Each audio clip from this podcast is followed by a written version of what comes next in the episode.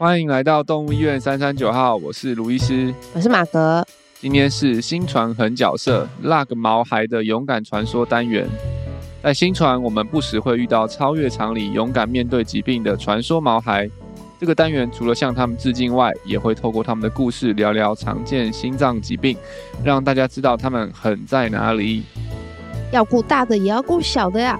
常常发生在犬猫心脏病患的心肾症候群，总是让兽医师们两难，要顾好心脏，也要顾到肾脏。让我们透过今天的狠角色黑妞，一起来认识这个疾病，一起听下去。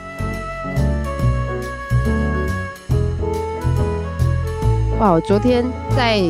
认真写访纲的时候，才发现哦，我们的狠角色默默的也到第五个角色了。嗯，第五个动物宝贝的故事。对啊，其实。很的还很多啊，对啊，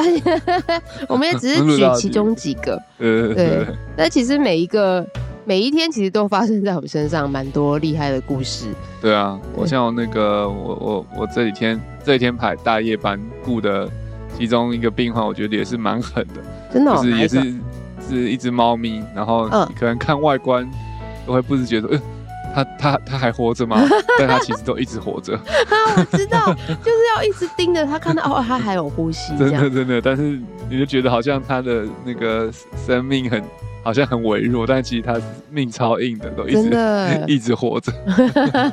很 never die 的感觉，那种坚韧的感觉。那你每次经过会不会觉得？看一下，呃，还，在在，所以后来我就我们就帮他接了心电图了，就可以点听到他有心跳在跳，就可以确定，对啊，但真的好厉，真的生命很神奇啊，只能这样讲。对，真的、嗯、真的很神奇。我们今天讲的这个疾病也是算我们新传还蛮常见的，对不对？对啊，嗯，嗯就是今天其实今天这个这个疾病病患跟上一集的其实是有点像，哦、是也是二尖瓣疾病嘛，对对不对？嗯嗯嗯。好，那我们今天讲的是心肾症候群。对，但是上一次的米鲁库的狠是狠在他的那个心脏很很糟，但他却一直每次都撑过肺积水。哦，对，那这一次今天的其实可能不只是心脏很糟，嗯，而是肾脏也不好。嗯、对，哇那这个是其实是我们呃，对啊，最。更不想看到，嗯，就是我们不只要面对一个敌人，嗯、还要面对 同时面对两个两个敌人的感觉，对啊，嗯嗯嗯。我们今天既然来讲到是很角色是黑妞嘛，那我们先来聊一下黑妞她到底发生了什么事好了。黑妞是卢医师的病患嘛？对，就是算是也是我的老病患了，因为我刚刚看一下，哎，他来是二零二一年七月的时间。哦哦，对，然后所以来将近快两年，对，嗯、大家可能觉得其实还好，但是以心衰竭病患来讲是是很久的，因为其实我们按照我们过去的统计或是国外的数据也是一样，大概心脏衰竭后的平均存活时间大概是一年一年左右，啊、对，所以他已经快要 double 平均值了，对，所以我觉得很厉害，而且这个 double 的过程中，为什么今天会特别挑选他，是因为他在这。两年过程中，其实可能大部分时间我们都会觉得哇，他可能撑不到那么久。但是，因为他这个在这个过程当中，他可能你讲说心衰竭那个严重程度可能不是前几名，嗯，对。但是他同时间他的肾脏的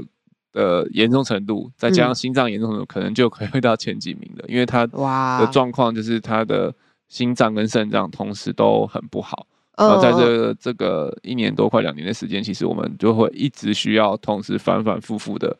去顾他的心脏，然后再顾他的肾脏。嗯，对。那往往在这个我们都会说这个恐怖的平衡中间，大部分的的动物它们的存活时间会比单纯只有心脏衰竭来的更短。哇！对。但是黑牛在这个过程中真的就是很厉害。哦。就是有有些时候是因为心脏来。住院，心脏衰竭来住院，心对，然后有些时候是因为肾脏衰竭来住院，但是每一次都耐过去，然后每次好像在这个危险的平衡中间，又又找到了一些的平衡，嗯、对对对对。那但我觉得也是也是也是要向他的饲饲主致敬啊，对，他的事主也是很在照顾他的过过程中，就是也很细心的去观，嗯、要同时等于他等一下同时面对两个敌，真的是面对两个敌人，要观察有没有心脏病的症状，有没有肾脏病的症状，然后在治疗心脏的时候，他都要特别。注意有没有肾脏的问题，然后治疗肾脏的时候也要很注意有没有心脏问题，能够及时的发现，然后我们赶快再做出调整。嗯，对，所以在这个这这这这这些。我像我我相信那个他他的事主跟我一定觉得好像这个感体感的时间感觉是超过两年的，因为都觉得哇每天都很漫长。对对对，可能在这两年中，我们大概可能真的是每个最最最少一个月一定会见一次面，甚至两次到三次面。对啊，一次还太少哦。对对对，因为都是就真的就是必须要很密切的去追踪，然后然后去做一些可能不管是药物啊，或是这种饮食上面调整，去去维持他这个状况。对，嗯，对，听鲁医师在讲，我也想了一下，我说对，那时候去这几年当中，黑妞也是反反复复住院，也蛮多次的。对啊，真的，嗯嗯，而且这种都不是只是单一，就哦，每次都是肺积水，而且有些时候可能是因为肾脏的问题啊，对啊。嗯，那黑妞其实是很是后期了吗？它的那个分级？它的分级，对啊，它一开始来就是已经是 C 期的。哇，C C 期的病患就是已经有心脏衰竭。哦、那随着时间，它的其实剂量越加越高，越加越高。其实到后面，它应该也是接近，或是说可以符合到第一期的病患的，对啊。哇，嗯、那诶、欸，那我想问一下卢医师，像因为黑妞它也是所谓的二尖瓣疾病引起的这个心肾症候群，嗯、是这样说吗？可以这样讲，因为一开始他是肾脏其实功能。第像他第一次的验血，其实肾指数是在在算是正常的范围内，所以是先、嗯、心脏先不好，嗯哼，然后在治疗心脏这个过程当中，慢慢肾脏也变得不好，然后才变两个，我们就是必须要一起一起去处理这样子。哦哦，嗯，那会怎么讲？这是每个动物会都会发生这阶段吗？其实也不一定会，但是其实在心在在心脏病患算是蛮常见的，对，嗯、因为其实就是。特别是已经心脏衰竭的病患了，嗯、那心心肾症候群这个这个词呢，其实是很广泛的一个词，就是很、嗯、它它有很多种的类型，就是可能是心脏让肾脏变不好，嗯，这是一个可能，啊，也有可能是肾脏让心脏变不好，嗯，对，所以像通常我们在医院我们遇到的其实只是其中一种心肾症候群，就是我们比较常的在在心传院都是心脏病患为主嘛，所以我们比较常看到的是心脏让肾脏变差的这一个部分。对，那心脏让肾脏变差，有可能是因为心脏打血的功能不好，嗯嗯嗯，所以它血流打不到肾肾脏那边，所以肾脏的灌流就变差。嗯、那另外一个也有可能是因为血心脏没办法把血好好打出去，就有点往往回堵，所以往回堵不只会肺积水，其实也有可能会让肾脏那边也是有一点淤血的这个状况。所以那个也会让肾脏变不好，然后再来就是可能我们用有时候用用一些像利尿剂啊这类的药物，利尿剂利尿剂本身其实不一定会直接伤害到肾脏，但是利尿剂会让身体呈现有点脱水的这个状况，嗯，为了要让心脏的负担变小，那这个时候，但是这个脱水状况也会让肾脏的功能可能也会受到影响，也会变差，所以可能就是心脏本身的功能变差，跟药再加上药的影响，所以就会很常见。在心脏衰竭的病患治疗过程中间，肾脏也慢慢的变，原本没有那么的不好，慢慢的变差。嗯，然后但也有可能是因为通常心脏病患都年纪比较大，所以通常那个时候他们本身的肾功能就会也会比较不好。哦，对，然后再加上这些的因素上去，他的肾脏就指数也也也飙起来。对，所以确实是是是是蛮常见。对，所以有些有些病患到后来，其实他可能最后。离离开的原因不是因为心脏衰竭，嗯、而是因为肾脏的关系，所以导致他没有办法持续下去，哦、或者是说可能，因为肾脏的关系，我们我们的药物心脏那边的治疗就会很受到限制，所以就反而没有没有办法好好的控制心脏衰竭的状况，嗯、对，然后最后最后导致动物的的死亡这样子。哦，哇，所以卢医师默默回答了我想要问的问题，嗯、就是到底什么是？就是这个心肾症候群到底是什么？然后是什么原因引起的？嗯嗯对，就我觉得这也是我一直很想问的问题。对，就鸡生蛋，蛋生鸡啊，就有心肾有可能是心脏影响肾脏，嗯、但也有可能是肾脏影响心脏。但是通常对，对，确实通常都还是要有一个一开始的那个、嗯、那个人、那个、那个起始点。但是作用者。对对对，但是像这样像在老年的老年的动物，呃，会很常见，这些有可能真的有可能，同时这两个器官也都在。退化嘛，功能在变不好，嗯、所以一一有一个器官开始有有有有异常的时候，嗯、就可能也会加剧，另外一个器官跟着一起更不好。哦，对对对。那这个在猫咪也是会有的嘛？在猫咪，在猫咪也会有啊。那像猫咪的话，其实它可能肾脏，老年的猫比较年纪大，猫咪肾脏病的比例又更高。嗯，对，对，所以在猫咪是蛮所以其实，所以其实我们我们在心脏衰竭的治疗上面也会也会要特别更也会要更小心，对啊。嗯，因为我想说，在我们病患里面，蛮多就是可能狗狗啊，就吃利尿剂比较多一些些，嗯、就自己在药房配药的时候，很少把它摸到。就是猫咪的病患需要就心脏药，然后再配到肾脏药，就反而比较少。嗯，在我们这啦。你说你觉得心肾脏，呃，因为肾脏通常没中正肾脏没有没有什么药可以直接吃特效药啦，啊、所以可能拿种肾脏呃配药来看它有没有肾脏问题。对，所以肾脏问题通常我们还是会看验血。嗯，所以肾脏，而且肾脏通常是代谢的管的的药的的地方嘛，所以通常往往反而我们会让。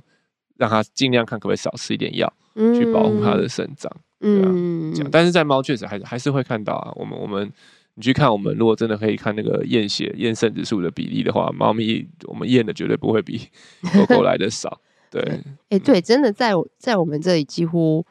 每次当我们在帮忙的验血的时候，大家问医生要验什么东西，然后几乎都是验肾指数。对，没错。对，所以其实如果我们真的要讲话。我们做肾脏相关的检查的比例可能不会输给心脏。对啊，其实蛮高的。对，嗯、哼对啊，那我那我们也来问一下，想大家应该会很想知道说，那我们如果在追踪这方面的检查项目是什么？嗯、就是刚刚提到的血检嘛。对，对，像通常我们，所以像我们通常如果有在吃心脏病药或者心衰竭病患，我们回诊都一定会例行会验，像是呃 BUN 啊，然后跟 creatinine，然后。嗯或甚至现在有一些比较新新的，像 SDMA，嗯，这三个都是可以，都会跟肾脏的功能会有关系的，嗯，对，但他们的敏感度啊，然后跟跟适应症可能会不大一样，但是通常我们都会一起评估了，然后通常也还会同时在验的就是钠钾氯离子，去看它有没有一些离子失衡的问题，嗯，是需要做矫正的，所以像这个这这几个都是我们算是例行回诊要验血都一定一定会。一直追踪，嗯，就看他指数有没有在他预期的范围内。对啊，而且有些时候指数高不一定会有临床，初期不一定有临床症状，所以通常也不一定说哦有症状我们才会验的，而是可能就是定期，像如果有慢性在吃心衰竭用药的，不管是狗狗、猫咪啦，嗯，我们可可能也许一到三个月都一定会追踪一次，嗯，对，就如果他真的都之前都很好，指数都正常，maybe 可以三个月、两三个月追一次，但是如果之前真的就是已经高了。我们已经知道他肾脏不好了，嗯、甚至可能我就会建议每个月我们都要追踪，嗯、看看有没有变得更差的这个状况。哦、那我们可能有些时候，他如果指数真的是虽然还没有症状，但是指数已经开始往上高很多很多的话，那也许我们药物上就要先开始做一些的调整。嗯，对，就不能等到他真的已经有变，看得出变化，对，看得出变化，感觉到他不舒服，那那时候再调整就会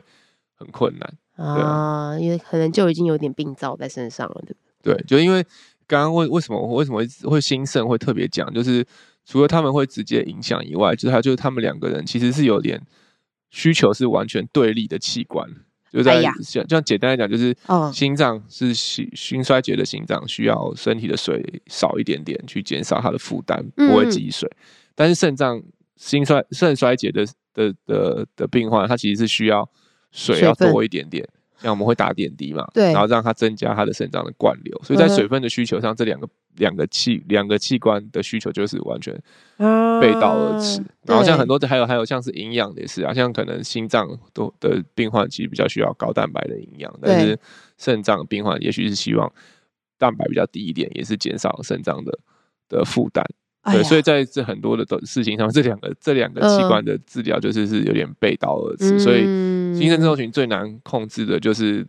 当你现在看到它啊、呃、心脏衰竭的狗狗，然后因为肺积水进来，然后你知道它身体水太多了，所以你就我们就给利尿剂，让它水赶快排掉，对，就排掉之后，它的肾脏因为可能。排太多了，肾指数就又变高。哇！那这个时候你想说，那那那肾指数变高怎么办？那我们再给它一点点水，你就打一点点输液。嗯，然后打一点输以后，心脏又说：“哦，不行，这样太多了，还有肺积水。啊 ”所以很多时候就是可能就是一直反反复复，就是 好治完了肺积水后治疗肾脏，然后肾脏因为你治疗肾脏会给一点水，然后后来又肺积水，对，肺积水给利尿剂，然后利尿剂给下去后，可能又会让让肾脏肾有点脱水，然后肾脏甚至又高。哎呀，对，就是会就是会会有人这样反反复复，所以才会刚讲说那个跷跷板的恐怖的平衡 要维持，就是困难就困难在这个地方啊，就是要保持它的平衡，真的好难哦。对啊，其实他们现在也没有一个什么特特特效药，或者说。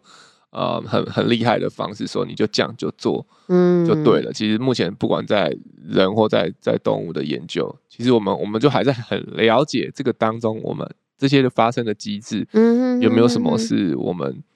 或没有没有呃还没有那么了解的？要先了解它作用的机制，什么我们才能够去很好的去处理。对，像像最近在人就有些报告就说，哦，我很多时候我们都会以为。呃，心脏造成肾脏的问题，主要是主要是因为我们刚刚讲的血打不出去，嗯，然后血管流不到肾脏，所以出问题。这个叫做我们在心衰竭叫做所谓向前衰竭，就是血打不出去的问题。哦、但是其实后来他们发现，其实很多时候不是这个问题，嗯、其实比较常见心脏造成肾脏问题是所谓的向后衰竭，嗯，就是肾脏的血回不到心心脏被，然后堵住了之后，让这个肾脏的血管里面的压力变很高。导致肾脏的功能变差，哦、对，所以其实因为像向前衰竭的话，可能我们要用的药物就会是可能，如果要治疗的话，可能就有强心药啊，什么尽量让血打出去的。嗯、但像向后衰竭，其实是需要用利尿剂，嗯，对。然后所以像我刚刚讲嘛，很大部分很多时候我们都觉得哦，用利尿剂会让肾指数变不好啊，等等等。但是其实现在就有一些又有一些新的研究发现说，哎、欸，其实，在有些状况，它如果是因为向后衰竭。淤血导致肾指数变高的话，你其实给一点利尿剂，它的肾指数其实会变会改善的。哦，对，就是所以，但是在这个临床上，在我们医院确实，我们有一些病患也真的有遇到这样，就他可能一进来的时候肺积水，然后肾指数也很高，嗯，然后想说完蛋完蛋，就是我现在先治疗肺，因为他肺积水是当下会死亡的嘛，所以我们只好先治疗肺积水，然后你就可能就预预备好心理啊，可能他之后。可能肾指数会更高，哎、欸，没想到结果肺积水退掉后，肾指数也也改善了，嗯，就代表说可能就回推的话，就很有可能代表是他真的这个积水也可能也造成他肾脏的问题，所以其实利尿剂给下去不一定就是一定会让肾脏更不好，有些时候也也会帮助肾减缓肾减缓肾脏的淤血的压力，然后让肾指数变改善，对，所以就是在就是。我现在这样讲，如果前前面听到有一种，哎，到底那到底利尿是好还是不好？对肾脏，这就是这也是我们现在面对这个疾病，我们还在学习跟 confuse 的地方，嗯、就是很还有很多的的机制，到底为什么会互相伤害？那我们要怎么处置会比较好？其实都还我们呃，不管我觉得不管在人或在动物，我们都还在了解这个机制的当中。嗯、那当然，我们就还是现在已经有很多研究在进行，我们还是可以。依照目前有拥有的知识，在不同的状况下做出一些判断了。嗯、但是我觉得我们可能还有很多会需需要再更更进步、更努力的。也许未来五年、十年，我们处置会，也许又会再更不一样，嗯、会再做得更好。对，嗯，哦，哇。好，感谢卢医师刚刚精辟的解析，希望不会太多。但我诶、欸，不过这样我就很想知道，因为我觉得很多的饲主爸爸妈妈一定会也是会讲，有我也常听到饲主在讲说，哦，我们现在狗现在喝的很多，尿的也很多，嗯嗯，对，所以是就是因为药物的关系，可能我们要帮助心脏可以排的更好，就是血通更快速的通到全身，嗯，但是也因为这样的关系，所以他们就会需要常常去补水。对，就是应该说，对，就是我们我们利他会通常会尿的很多，是因为有吃利尿剂嘛。对对，然后但是就会有有些有些爸爸妈妈或者就会担心说，哦，会不会那个我他现在尿很多很好，但我给他喝水，又不会会不会又把水补回来，然后他又肺积水等等。对但是其实是是不会的啊，反而是我们要确保说他有足够的饮水的量。嗯，对，就是在我们的经验里面，通常自己动物自己喝进去的水。通常不大会造真的造成心脏负担，但是但比较危险的还是像我们打的直接打点滴，不管是皮下或者静脉点滴，这样子的水水的水的水量的增加，比较有可能会造成心脏的负担。所以，但是所以反而你如果给了利尿剂，他尿比较多，他想喝水，你却担心积水就不给他喝的话，反而会导致他的肾脏真的是有可能负担就增加，然后可能肾指数就变变高或肾功能就下降。对，所以就是常常在我们病患确实这样讲，他可能是多都是多喝多尿，但是那个是我们知道的状况下，就是因为是利尿剂药物使用的关系，嗯、对，所以反而他尿越多，你就更要确保他水一定都要有，嗯，有有有有饮水可以喝得到，对，嗯、这个很重要，就足够的量。所以现在它的这样的多，就是水量高，然后但是它排量也多，这也算是一个正常的作用嘛。对，或者我们预期，我们预期的，嗯嗯，我们预期的状况是是这样，嗯，所以其实也不用太担心，嗯哼哼，对，因为我觉得爸爸妈妈可能就会很担心，就啊，吃药会不会让他怎么样？然后当他状况有些变化的时候，就是有发现当然是很好了，但是就是比较会紧张一些些。对啊，就是吃药物，其实真的没有一个药是神药了，就是一定有作用也有副作用，但是当然我们像的医生也是啊，我们。开了利尿剂之后，确实就会知道有可能会影响到，也许会影响到他肾脏的一些指数或是功能。但是当然权衡之下，我们还是当它的好处大过负重的时候，他还是必须要吃。嗯、但是我们同时还是要很密切的去监控，就是他的他、嗯、可能会出现的问题。这样，嗯嗯嗯嗯嗯。好，那我们要怎么样知道说宝贝他今天有没有这样子的心肾症候群？嗯。所以一般来说，所以通常通常就是肾脏部分的话，通常是用验血，刚刚讲验的 creatinine。那心脏的部分的话，比较常呃做的检查或确认有没有问题，可能其实是临床症状的观察，像是呼吸的次数，嗯、我们之前一直讲到呼吸次数有没有变快，然后跟 X 光去拍 X 光上有没有肺积水，嗯，对，这个是可能评估它是否是有正在心脏衰竭，嗯，的一个最好的。的工具，嗯，对，那其实我觉得关键用什么验关倒是还还 OK，这个应该是蛮明确，就是不像我们刚刚在治疗上那么的挣扎，嗯，就是发现其实不不不难，就是只要做这些检查都有机会发现，但是重点是要什么时候发现，这很挑战，对，因为它有可能这个心肾的伤害就是默默的，嗯，在这里面进行的，对，所以像我们有些时候是会发现说，哇，这个病患可能。哇，半年没有回来了，然后一回来一验，发现哇，肾怎么那么高了？然后或者说心脏怎么已经变这么严重了？嗯、对，所以其实我觉得现在我们有一个共识，就是虽然我们可能在治疗上面其实还没有一个很厉害的方法，但是我觉得，但是大家的共识就是，至少我们如果能够及早发现、及早治疗，一定是比晚到了很严重的时候，就心肾都很严重的时候发现再治疗好。嗯，所以我觉得反而关键是要多频繁或是多久去做。刚刚讲的血检或者 X 光的这个追踪，嗯，嗯，对，那现那这个当然就会每个病患都会不一样了，对吧？对，你说有些病患可能也许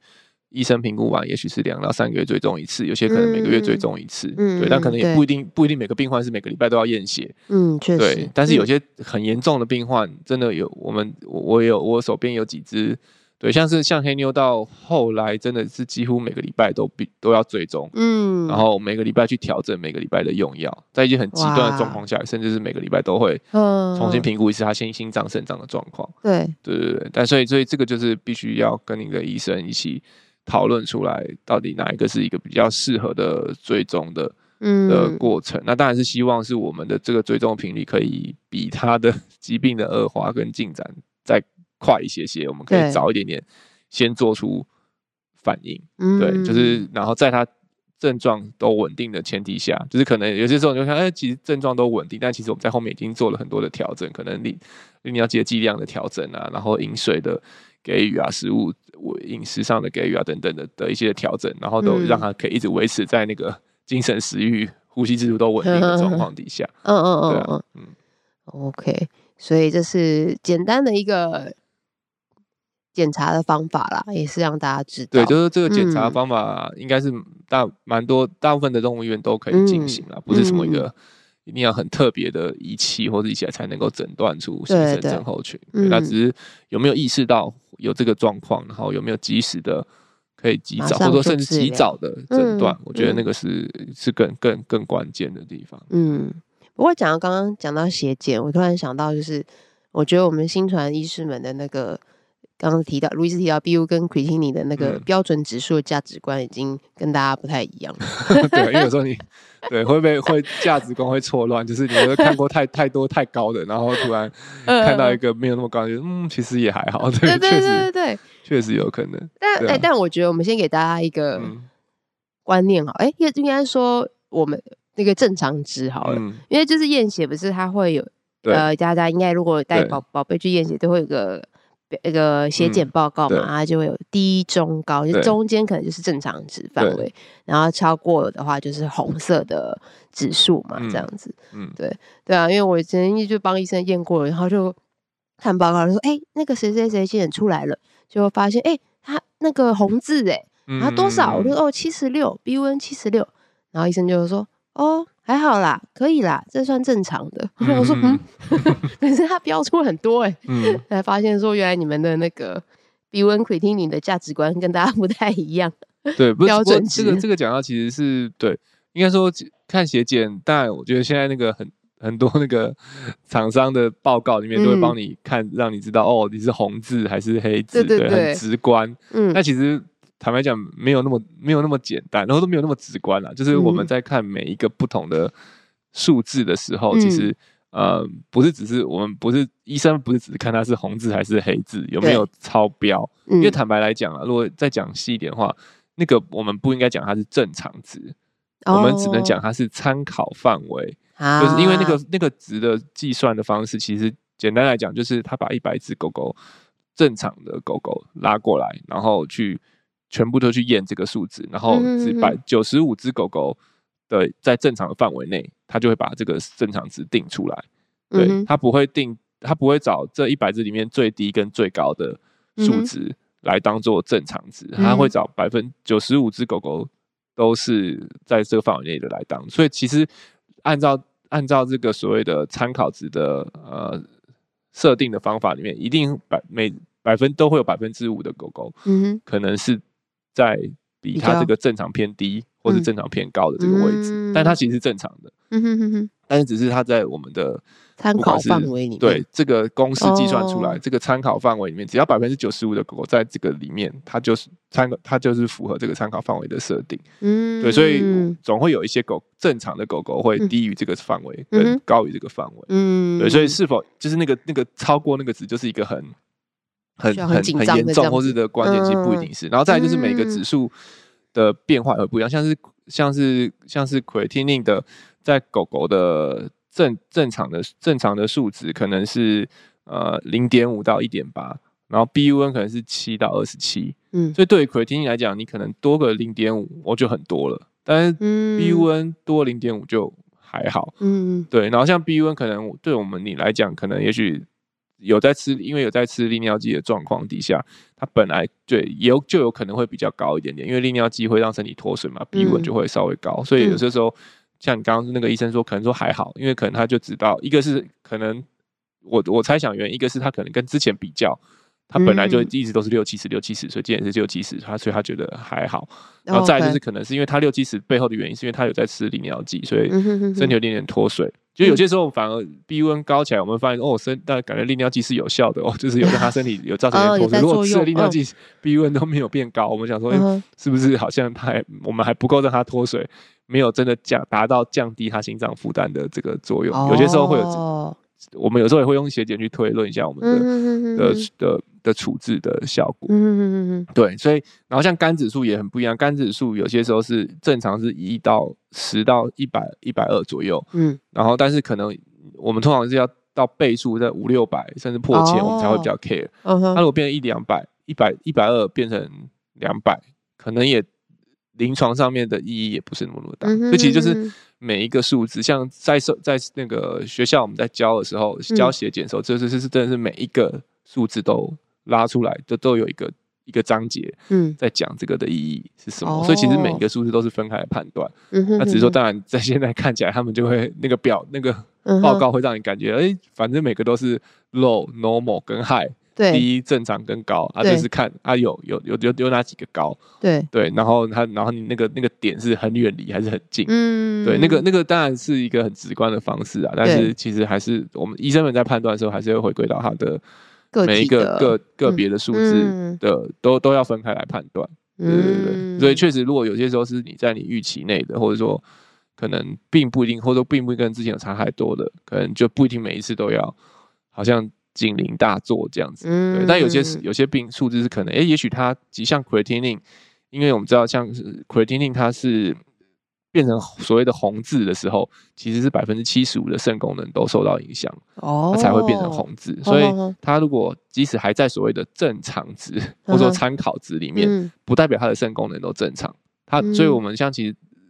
在医生我们在看 creatinine 的时候，即使它是在正常的范围，但是它从原本从零点五，然后慢慢变成零点七，然后变成零点九，变成一点二、一点三，其实我们有看到这样一直往上的过程，其实我们就也会有警讯说。它可能其实肾脏功能也在变差，嗯，那当然现在有 SDMA 可以更早期的发现，这时候有些时候就会看到，哎，creatinine 虽然还在所谓的参考范围内，但是 SDMA 已经变高了，那就代表说它的肾功能其实已经有多少程度的的变化，对，所以有时候也真的不一定所谓的，对，在所谓的参考范围内或正常范围内就一定正常，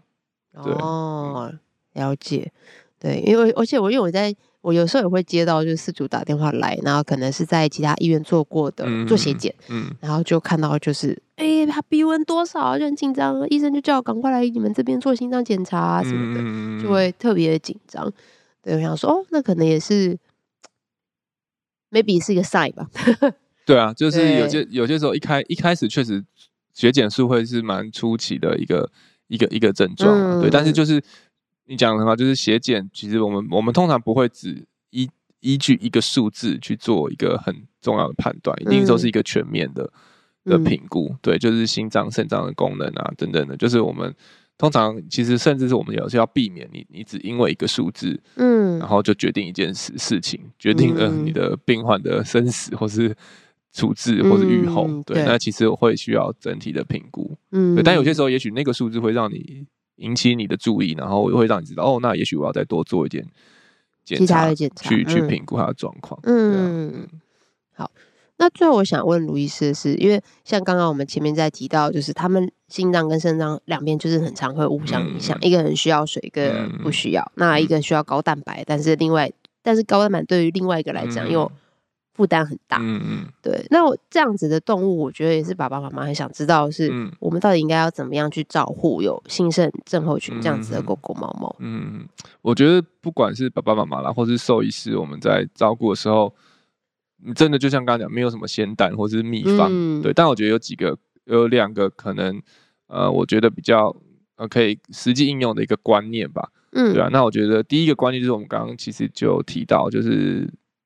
我们就就知知道他们会互相伤害了，嗯，但是但是怎么我们的重点是怎么样及早发现，嗯，对，就是能够及早的发现，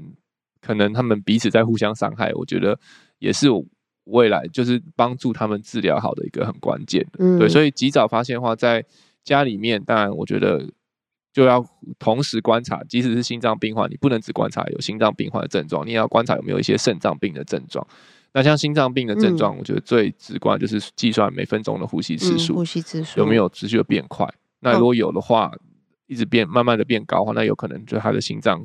衰竭不是比较严，有问有可能有状况，要赶快来医院。嗯，那肾脏相关的症状，可能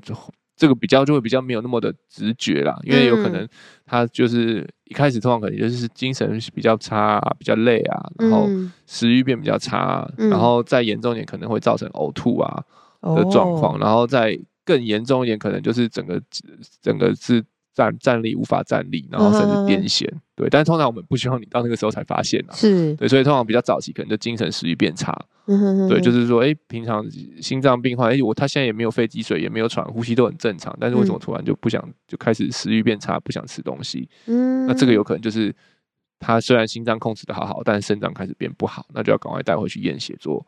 确认。对。那在医院的话，在医院可以做检查，当然就是我觉得就是例行的，可能针对心脏部分，也许可以例行的拍 X 光去确认，即使他的呼平常的呼吸次数是正常的，但是有些时候，呃，X 光还是更敏感的一个，可以发现他有没有积水的状的的的工具。然后再来肾脏的话，就是定期的验血，嗯，去追踪它的肾指数的的变化，嗯，对。然后所以我觉得第一个很重要的的。的观念就是及早发现，嗯，及早及早介入去处置。嗯、对，那第二个的话，我觉得就是，呃，这个是比较在严重的时候啦，就是说真的两边都出状况的时候，哦、就是你必须要选一个先救。啊。对，就是你不要想，就是你两个都要一起同时都都改善，啊、特别是在我们在，这个、特别是在他在住院的时候，嗯、就是有有像我们在有些住院的时候，他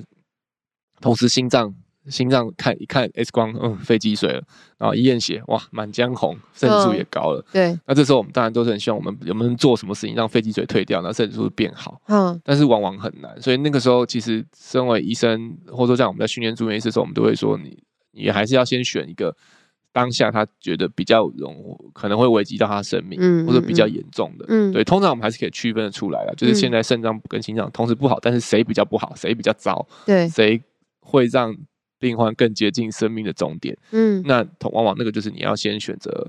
先去治疗、先去救的，对，因为有些时候你反而你也希望两个都好，或者说两个都不影响，反而利尿剂该给的你也不敢给太多，然后、嗯、然后然后输液你你你你要本来不给的，你有你有想要给一点，嗯，对，所以像有些时候就会变成说，有些有我有 有看过一些的那个医嘱单是他同时给利尿剂又给输液，啊，就是。好，这样有点 control，就是有点、有点、有点矛盾。而且往往我们的经验是，有时候你这样子给的话，我们当然会希望说，给利尿剂让肾脏好，然后给输液让让让肾脏让哎、欸，给输液让肾脏好，给利尿剂让心脏好。但是有些时候你同时给下去，反而会副作用，反而是你的给利尿剂让肾脏坏，给了输液让心脏更差。哦，对，所以这也是有这个可能了。所以通常在。比较真的是已经正在心肾症候群，正在肾脏或者心脏同时不好的时候，嗯，第一个我觉得治疗的原则就是先要评估一下，现在到底是心脏比较糟还是肾脏比较糟，然后先治比较糟的那个。然后因为有些时候其实心肾虽然会互相伤害，但他们其实也会互相的的帮助彼此。就是你心脏功能变好的时候，其实也会让肾脏功能改善。或者肾脏好的时候，也会让心脏改善。所以其实有些时候在那种极端状况下，你先把那个比较危险的先治好，让它稳定了，其实也是有机会帮助到另外一另外一边的。对对对对对，嗯，哇，所以我觉得大概这两个吧，就是及早及早发现，对，然后跟真的发生的时候，你必须要选一个先治疗。嗯，对，虽然说有可能你治疗这边的风险会让另外一边更差，但是。也有可能，但是你同时如果如果不选边站，你两个都想要的话，通常往往都是两个都得不到。哎呀，想要的结果，鱼与熊掌不能兼得，好难哦。我刚刚卢易斯一讲到说，就是选一个旧的时候，就啊，天哪，我自己就我还没遇过，但是自己就觉得，如果我是四主，我一定觉得，哈，好难，怎么办？对啊，这这这沟通上这点是要让他理解，就是说我们现在做的这个是很有可能两天后我们就要去面对另外一个问题。嗯，但是你不这样做，你。可能他不一定活到两天以后。对啊，对真的。对啊，我刚刚瞬间想到，我之前看了一部电影叫《唐山》，很久以前看的那个电影叫《唐山大地震》。嗯。他那时候就是，我就觉得好有画面，就是他那柱子就落在主角的手，嗯、就是两个姐弟的身上，然后他们要救他们两个出来，但是就是两个梁子就压在姐弟的身上，然后。救难员就说：“你要救谁？你要救姐姐还是救弟弟？然后因为救另外一个，另外一个就会就会死掉。对，然后妈妈就嗯嗯，就是也是很好。那但我觉得新生中你可能没有到那么的绝对啦，就是一定说救这个另外一定会 死的。有有时候还会有奇迹，就是哎救了之后，另外一边反而稳定。像黑妞，我觉得有几次也是这样，就是我们可能觉得啊，可能这次我们救了这个心脏、肾脏可能就不行了，后来发现其实。”也有改，也有改善，嗯，对，所以这这这也是我们也还在学习的地方啊，对，就是对对，就其实其实有些时候就是反过来讲，是对你改善了，帮助了一边变好，功能变好之后，其实也是有可能让另外一边的功能也受到一些的改善跟跟缓解，嗯，对，就是还是尝试啦，对，就是先尝试，对，还是要尝试，对，但不得不说，对，有些时候。到真的到最后，真的有些时候还是会没有办法。就不管你做什么，嗯，你给你给任何的，你给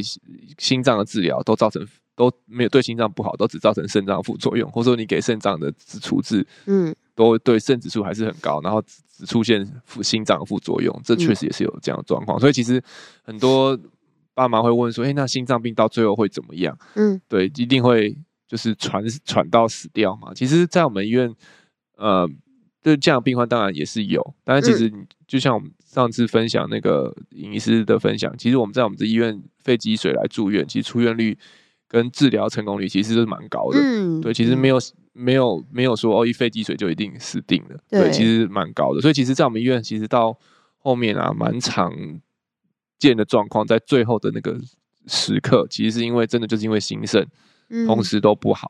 嗯、然后可能这个样反反复复太久，哦、然后就是我们不跟爸爸妈妈觉得动物这样太辛苦，然后、嗯、然后想说最后让它让它睡觉离开的，嗯，这个其实在我们医院也不在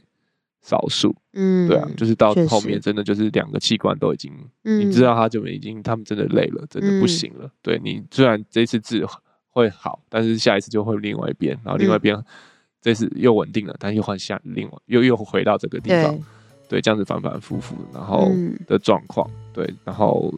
所以最后选择安乐。其实这个也是我们心脏病患们蛮在我们医院蛮常见到最后的、嗯、的状态了。嗯，对啊，嗯嗯嗯，